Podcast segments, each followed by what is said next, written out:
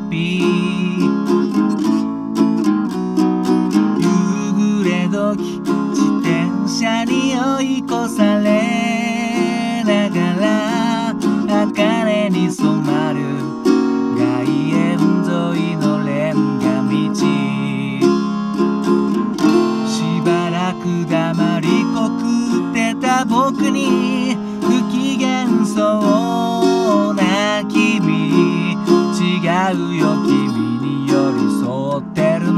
ロディを無線みたいにぶら下がって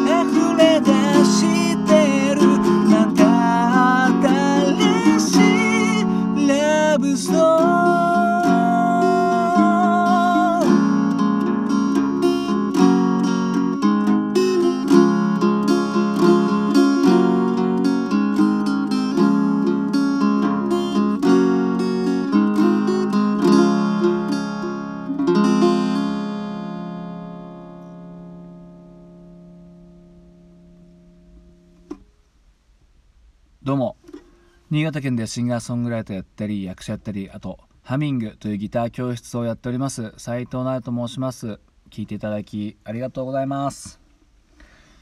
今ほど歌いましたのは「小袋」で「ミリオンフィルムス」という曲でした、うん、こちらはあ調べるの 忘れてた。いつの曲だっけな、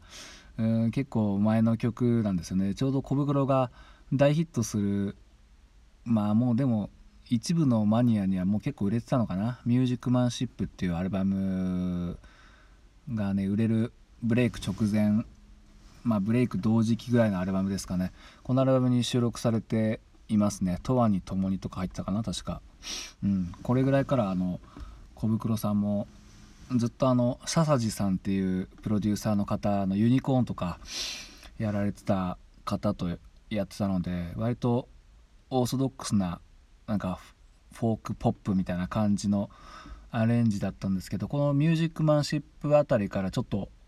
セルフプロデュースにしたのかな？だからなんかすごい重苦しい感じのね曲が増えていくというかまあちょっとちょっと強めというかね。うんまあ2人の声とかもあるんだけどまあトークとかはねめちゃくちゃ面白いんですけどね関西乗りで。うん。でこのミリオンフィルムスは多分ねあのもともと人気だったと思うんですけどベストアルバムがめちゃくちゃ売れたんですよね。小袋オールシングルスベストですか。あのあれがめちゃくちゃ大ヒットしたからまた再評価されて確かポテトチップスかなんかの CM でまたね再度使われたりしてこう歌うとめちゃくちゃ気持ちいいメロディーですね。このサビとか、うん、これちょっとみんな歌ってみてくださいこれね。めちゃくちゃ気持ちいいですね。100万枚撮りのフィルムでもってねなかなか思いつかないですけどこの小渕さんの歌詞っていうのはすごい知性が溢れてますよねなんかね、うん、知性が溢れてる割にちょっとこの青春の甘酸っぱい感じがねあってなかなか歌っててもなんか勝手に懐かしくなりますね。はい。まあそんな感じですね。あのロングバケーションが終わって今日から仕事をだったんですけどいやなんとなくちょっとまあ若干予想してたんですけどやっぱあの僕のことをあまり好きじゃない同僚がちょっとまた圧をかけてきましたね。やっぱねちょっと休んでたのねちょっと大変だったから気に入らなかったのかな。うん。まあの呼びかけの声声の最初の何て言うんだあの一言目からもうあの言ってやるぞっていう感じのトーンでしたね。あの斉藤さん!」っつってほらこれなんかねこういう感じで呼ばれたんですよ。これもなんか言ってくる感じじゃないですか。いやそれでねまたなんかあれあやあややこうや言われてね。あで僕はいつもあの「はい了解」みたいな「はい」とかいう感じなんですけど、まあ、こういう感じだからまた気に入らないのかもしれないですけどね。いやなかなかね大変ですね。うん別にその彼はとても仕事ができる人で、うん、とてもあの僕は尊敬してるんですけどもそこはちょっと苦手ですね。うんなんか気に入らないみたいでね。なんかこうこうこうやった方がいいよみたいな感じになってくるんですよね。いやでもね仕事ってあの同じ機械もし使ったとしてもこの全部全員使い方違うというかね人によってね。僕の後工程の人とかももう僕が入ってから6人ぐらい入れ替わってるんですけどみんなあのやり方それぞれ違ってね。うんそのためにいろいろ対応しないととかもあるし。だからそう考えるとね全然変わるんですよねやり方が人それぞれ。十人十色というかね。だからそこに自分のこうなんかね自分のやりたいようにやらないとちょっと気に入らないみたいでね。いやこれすいません愚痴みたいになってますけどね。やこれでも言うなればですよあの少年ジャンプあるじゃないですか。少年ジャンプ買ってあのお前絶対スラムダンクから読めよってこう言われてるようなもんですよ。ねみんな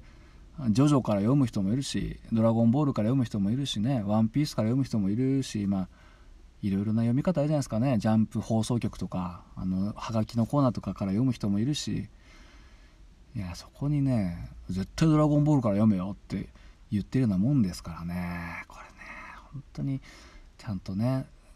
和気あってそういう行動してるんだよって奥までね考えてほしいですけどまあそんな感じの愚痴でしたけど聞いていただきどうもありがとうございました。